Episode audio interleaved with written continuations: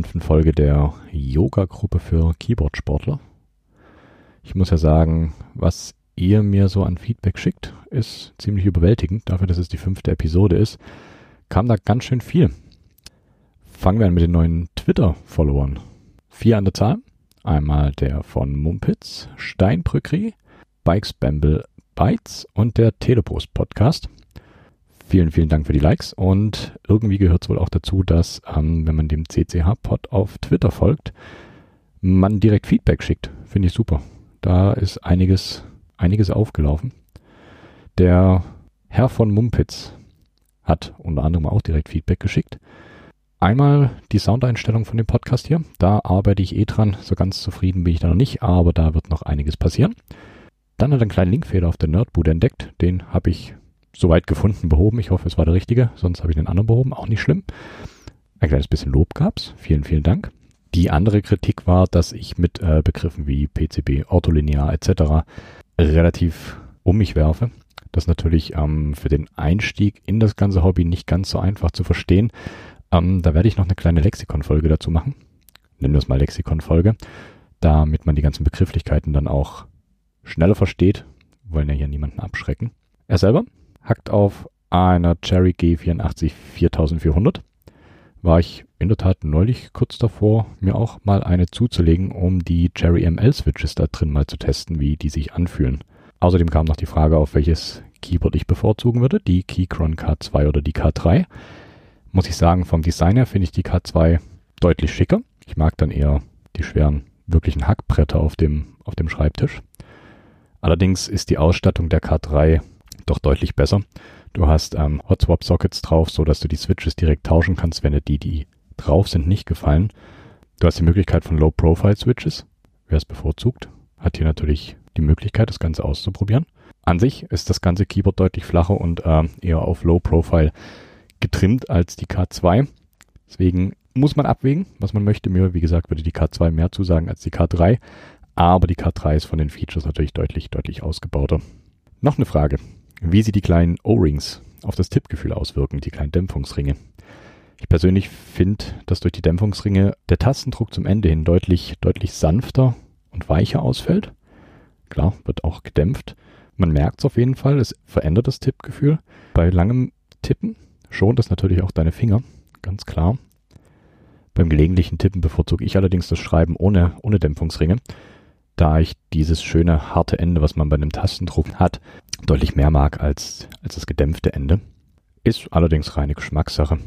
Und wie gesagt, wenn du viel schreibst, empfiehlt sich, ganz klar, schont deine, schont deine Finger. Und deine Finger ermüden beim Tippen auch nicht so. Das heißt, du kannst da wirklich gemütlich lange Texte schreiben. Ich habe die hier mal getestet ähm, auf schwarzen Cherries. Da hast du natürlich nur die gefühlte Dämpfung. Bei blauen Cherries ist es ganz nett, da der akustische Klick mehr im Vordergrund steht, wenn man ihn natürlich mag. Ganz, ganz klar. Ich habe noch Box Reds getestet. Ähm, ist minimalst leiser und angenehm am Druckende. Also die schreiben sich dann wirklich sehr, sehr leicht. Die leichten Vibrationen, die man hört am Ende des Tastendrucks, werden, werden natürlich leiser durch die Dämpfungsringe. Das heißt, dieses relativ hohe Klicken entfällt dadurch auch ist ziemliches Feintuning an den Switches natürlich. Kann man aber, kann man aber machen. Werde ich, denke ich, nach dem Test jetzt, den ich hier mal gemacht habe, auch bei der einen oder anderen machen. Das ist, glaube ich, ganz, ganz gut. Ist ein nettes kleines Tuning der Tastatur. Außerdem habe ich geschrieben, wer noch Leute grüßen möchte, der Herr von Mumpitz möchte Hannes grüßen. Hannes, Grüße gehen raus. Ich hoffe, du hörst es hier auch fleißig.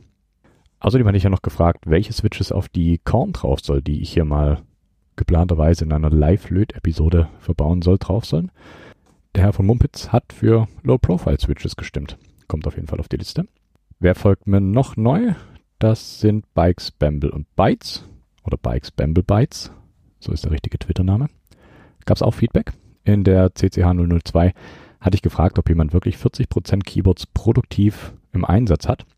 Wurde hier bejaht. Und bei Bikes, Bamble Bytes passiert das wohl mit dem Fokus auf Python, Shell und äh, ein wenig Rust-Entwicklung, was ich dann sehr, sehr spannend finde. Ich habe mir auch direkt den Link zu den QMK-Files erschnort, beziehungsweise angefragt und habe die direkt mal bei mir abgelegt, um mir das näher anzuschauen. Das sah auf jeden Fall ziemlich interessant aus. Das werde ich mir noch, noch zu Gemüte führen. Dann hat noch der Michael auf Twitter geschrieben. Und zwar, das ist mir auch aufgefallen, Cherry hat mechanische Switches für Laptops released, heißen Cherry MX Ultra Low Profile. Das sind taktile Switches mit akustischem Klick für Laptops. Also ziemlich, ziemlich flach, ziemlich low profile, haben 65 Centinewton Aktivierungskraft, nur 0,8 mm Vorlauf und 1,8 mm Gesamt-Travel. Also wirklich sehr, sehr, sehr flach. Sind wohl aktuell nur geplant für, für wirklich Laptops. Das heißt, die Hersteller der Laptops kaufen sich die ein und verbauen die.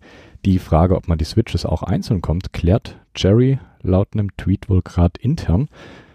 Wäre spannend. Allerdings sahen die meiner Meinung nach jetzt nicht unbedingt so aus, als könnte man die in jedem beliebigen Keyboard einfach so verbauen. Das bleibt dann abzuwarten. Ich bin gespannt. Da bleibe ich auf jeden Fall mal dran. Dann hat noch der Christian seinen Vorschlag für die äh, Korn Live Löt Episode abgegeben, welche Switches mit drauf sollen. Zweite Stimme für die Low Profile Switches. 2 zu 0. Bis jetzt klar in Führung. Könnt ihr mir natürlich weiter schreiben, was, was drauf soll. Also immer, immer her damit, entweder per Mail oder auf Twitter. Dann war ich überrascht, denn der Teleprost-Podcast, der mir auch folgt auf Twitter, hat in der letzten Folge, also in der letzten Teleprost-Podcast-Folge, in der 006, gab es den Klick-Klack-Hack-Podcast als kleine Empfehlung. Das hat mich sehr, sehr überrascht. Dafür vielen, vielen, vielen lieben Dank. Und wer auf den ganzen Nerdkram steht, von Film bis Games, kommt da quasi alles drin vor. Der sollte sich den Teleprost-Podcast dringend mal anhören. Ansonsten vielen, vielen Dank für das Feedback. Gerne her damit. Freut mich jedes Mal. Wenn ihr Lob habt, erwärmt das natürlich das Herz. Und auch Kritik ist natürlich wichtig, weil sonst kann ich das Ganze hier nicht weiter verbessern und für euch das Hörerlebnis weiter steigern.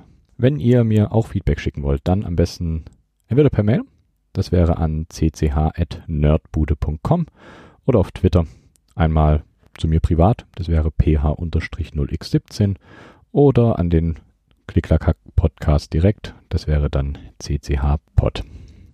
Also, gerne her damit.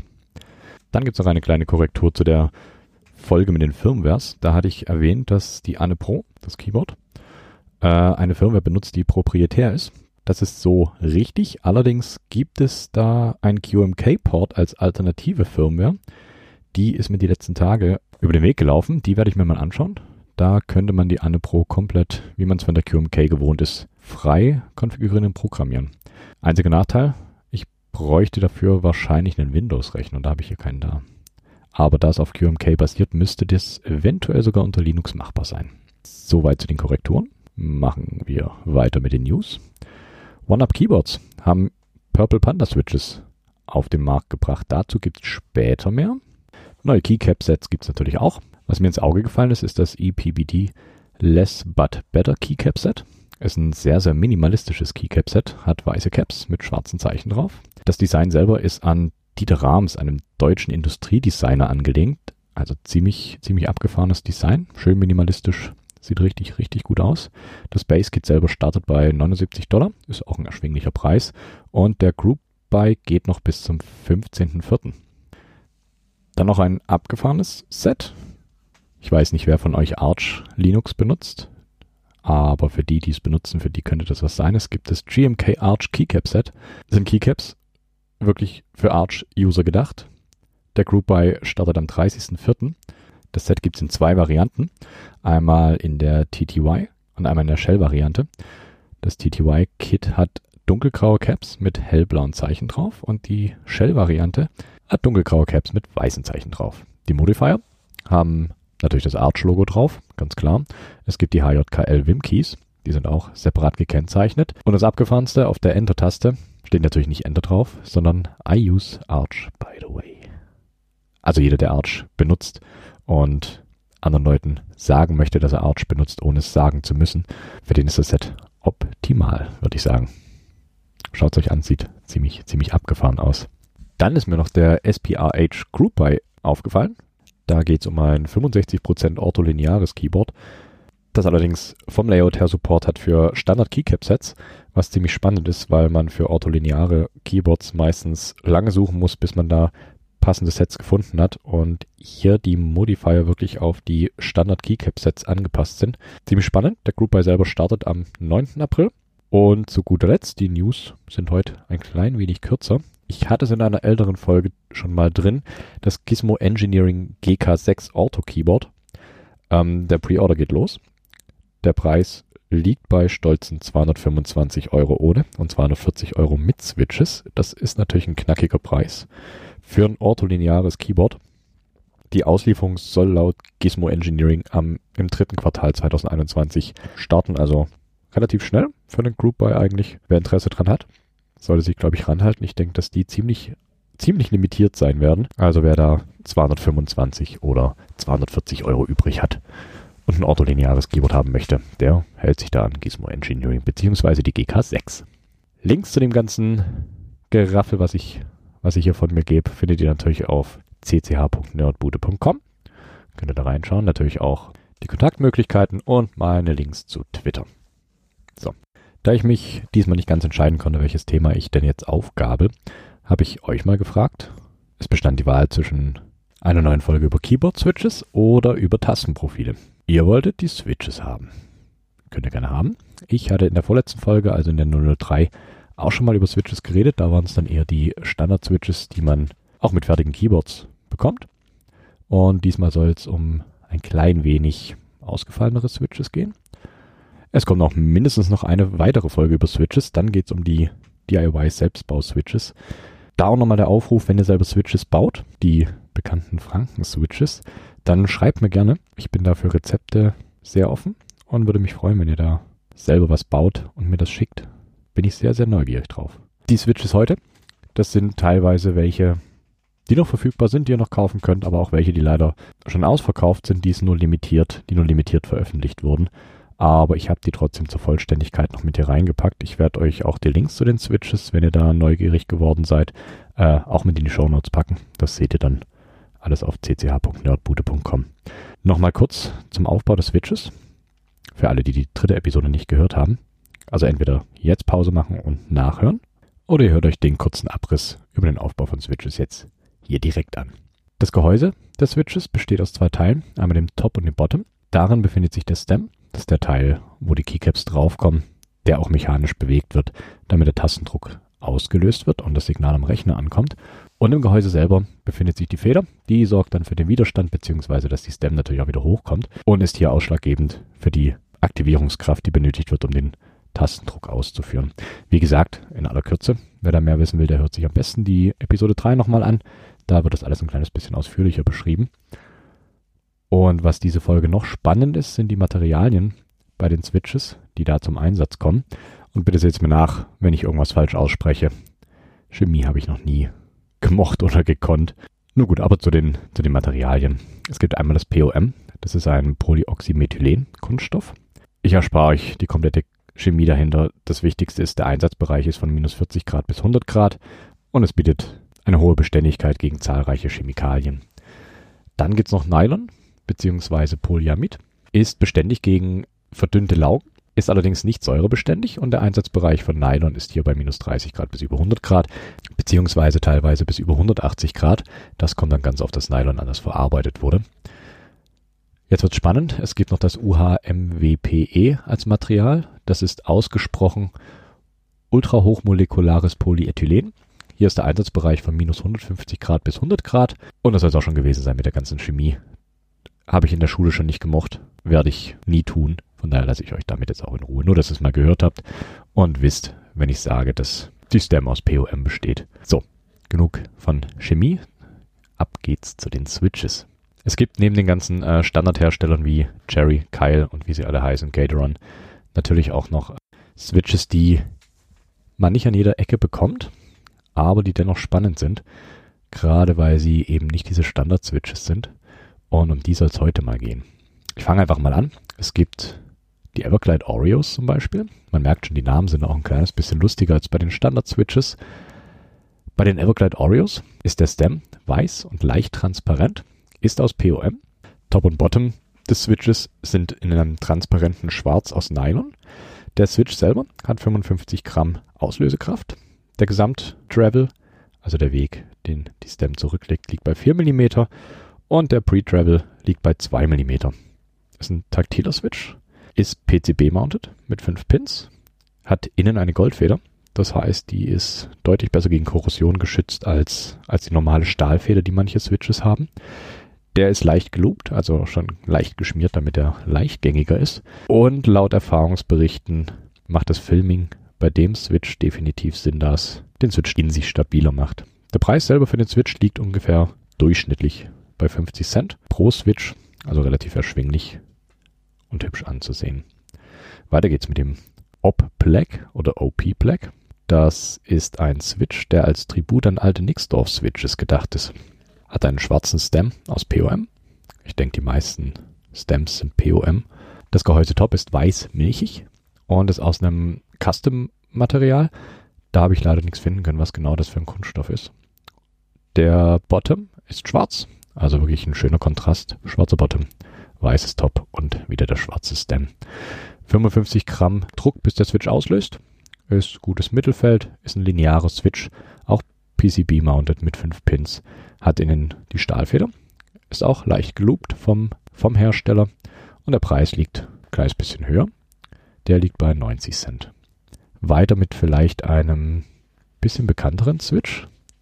Das ist der Banana Split von TKC, beziehungsweise C3 Equals. Mein Englisch ist furchtbar, das weiß ich selber.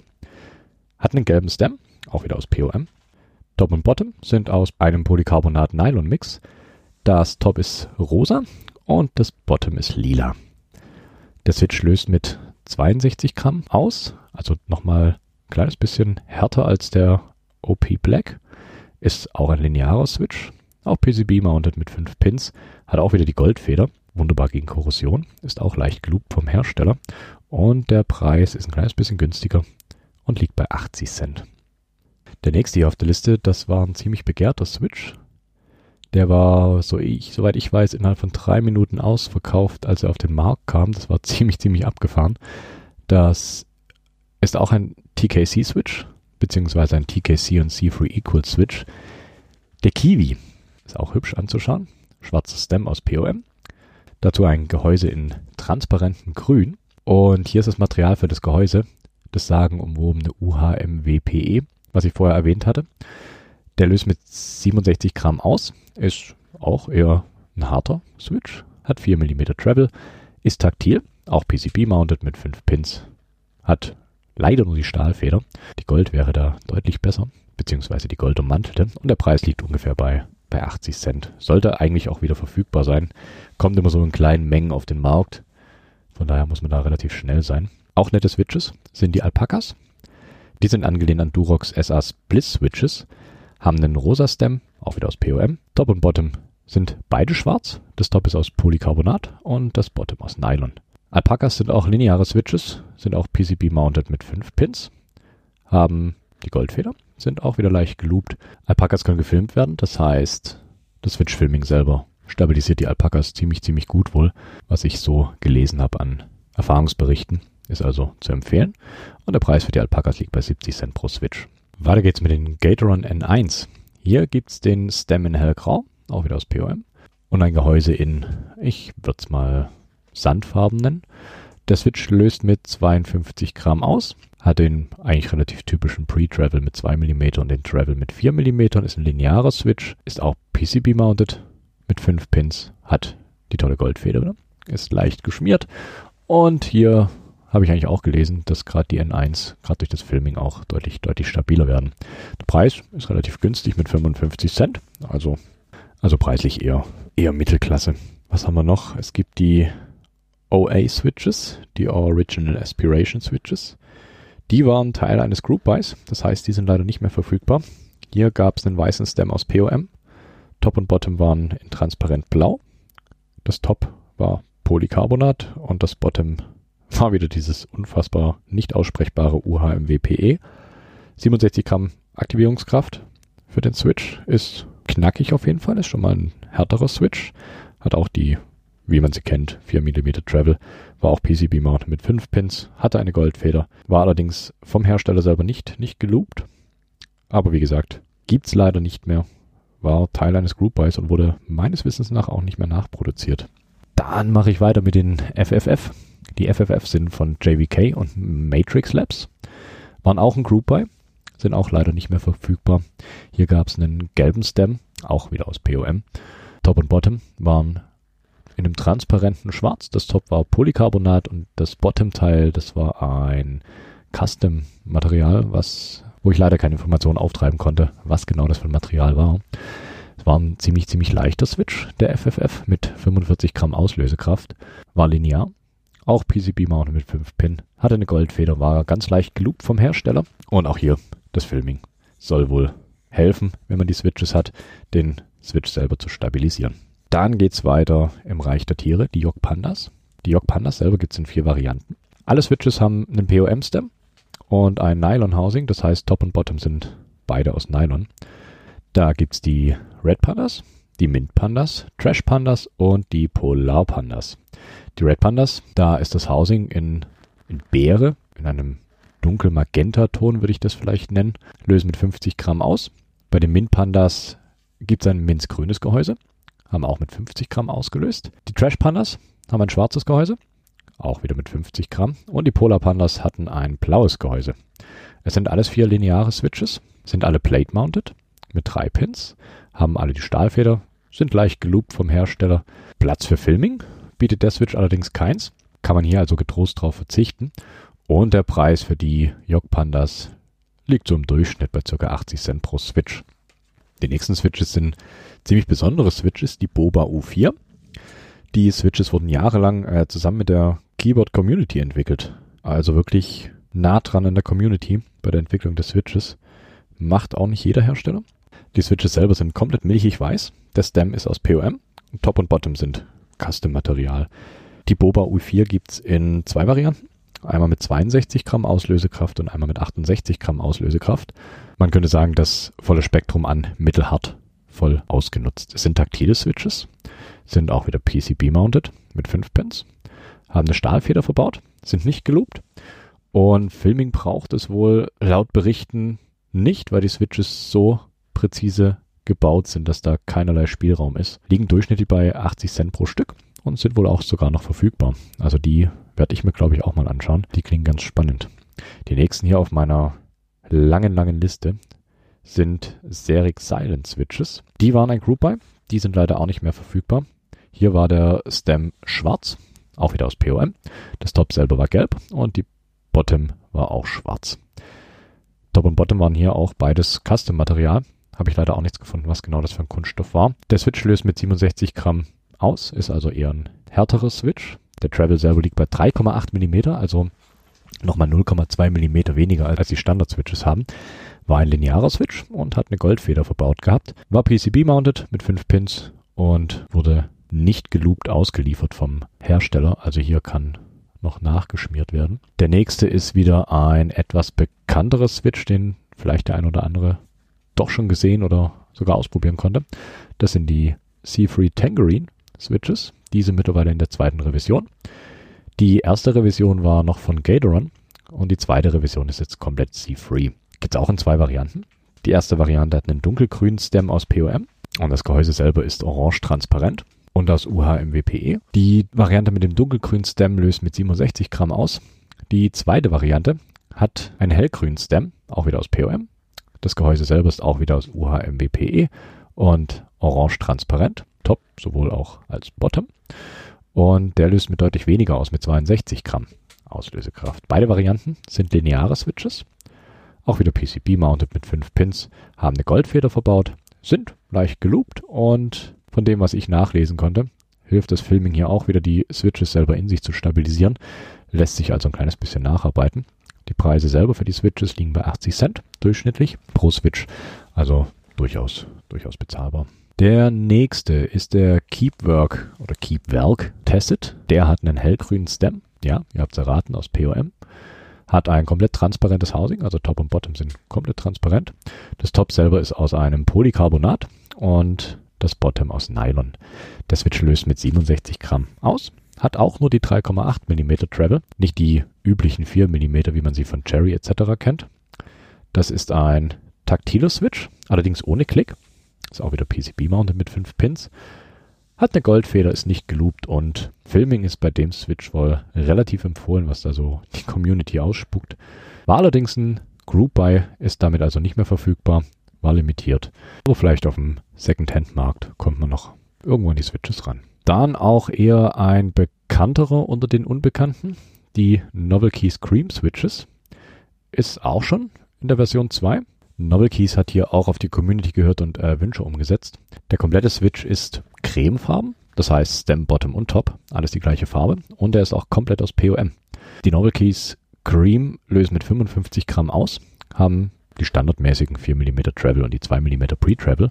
Das sind lineare Switches, auch wieder PCB-mounted mit 5 Pins, haben eine Stahlfeder, sind nicht geloopt vom Hersteller, also von Novel Keys.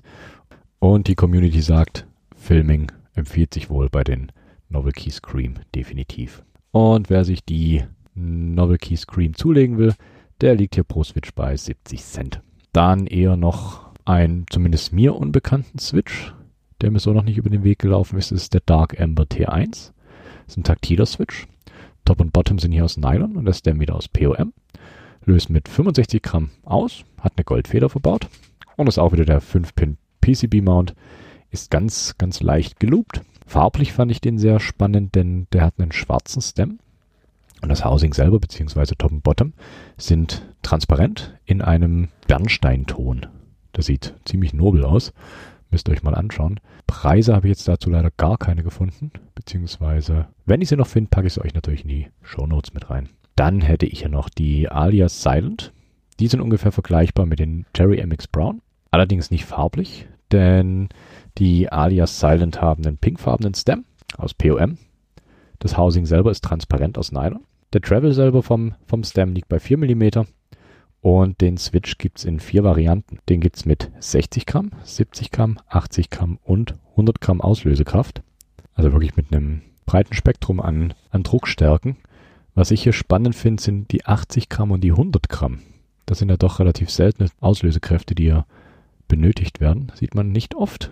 Die kommen bei mir auf die private Liste, denke ich mal. Denn so ein 100 Gramm Switch kenne ich sonst nur von den Siemens Switches, die ich hier habe. Und die fühlen sich eigentlich ziemlich, ziemlich angenehm an. Der Switch selber ist PCB-mounted mit 5 Pins. Die Stahlfeder ist hier schwarz gefärbt. Das sieht natürlich schick aus. Ist ein taktiler Switch, allerdings ohne Klick. Und ist vom Hersteller ganz leicht geloopt, so dass man da zumindest was das Schmieren angeht, nicht mehr nacharbeiten muss. Die Preise für die Switches liegen bei 70 Cent, also durchaus bezahlbar. Die werde ich mir, denke ich, mal näher anschauen. Die sehen ganz spannend aus. Muss ich mal schauen, wo ich die auftreiben kann. Nächster Switch der Phi oder Fei R2 hat einen olivenen Stem aus POM, ein milchiges Top aus Nylon und das Bottom-Teil ist auch in Olivgrün, also wie der, wie der, wie der Stem und aus Nylon gefertigt. Der Switch löst mit 55 Gramm aus, ist ein linearer Switch, auch PCB-mounted mit 5 Pins. Verbaut ist hier eine Goldfeder und auch die sind standardmäßig leicht geloopt. War allerdings ein Group Buy und damit leider nicht mehr verfügbar, denn schick war der allemal. Wäre mir allerdings mit 55 Gramm noch zu leicht, noch zu leicht. Dann der nächste Group Buy, der leider auch nicht mehr verfügbar ist, das ist der H1. Der Switch war komplett schwarz, der Stem wieder aus POM, das Top aus Nylon und das Bottom-Teil war wieder ein Custom-Material. Hier wurde mit 78 Gramm ausgelöst, da komme ich schon eher, eher mit klar.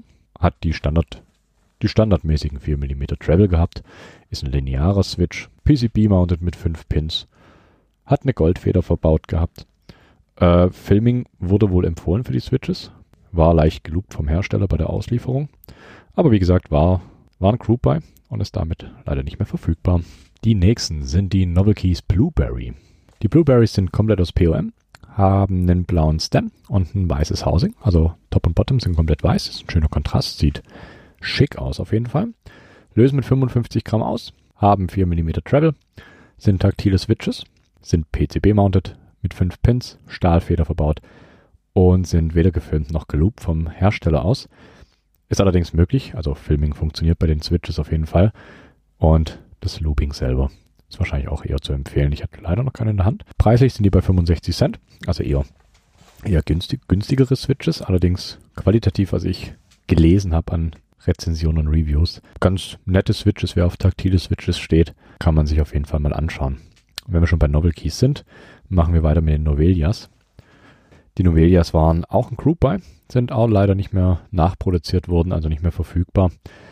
Bei den Novelias war der Stem rosa aus POM. War ähnlich wie die Kyle Box Switches mit dem kleinen Rahmen um dieses, um das Kreuz, auf das eure Keycaps draufkommen. Hat ein transparentes Top aus Polycarbonat und das Bottom selber war auch in rosa aus Nylon.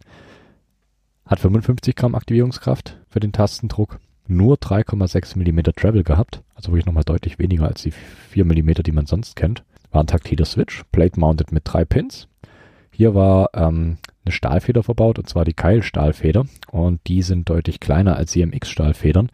Das heißt, wie vorhin schon mal erwähnt, wenn man selber Switches baut, sollte man hier darauf achten, dass man da auch die kleinere Feder benutzt. Waren nicht geloopt von Novel Keys bei der Auslieferung. Und wie gesagt, waren Group Buy. Das heißt, die sind leider nicht mehr verfügbar. Wurden auch nie, nie nachproduziert. Dann habe ich noch einen von Novel Keys. Fand ich auch ganz, ganz spannend. Den Novel Keys Sherbert. Der Stem selber ist orange, auch aus POM. Das Top war transparent aus Polycarbonat und das Bottom war ein hellgrau aus Nylon. Das ist ein sehr leichter Switch mit, 45 Gramm Aktivierungskraft, hat die standardmäßigen 4 mm Travel und 2 mm Pre-Travel, ist ein taktiler Switch mit Klick, ist plate-mounted mit drei Pins, standardmäßiger Stahlfeder und kommt ungeloopt für 60 Cent.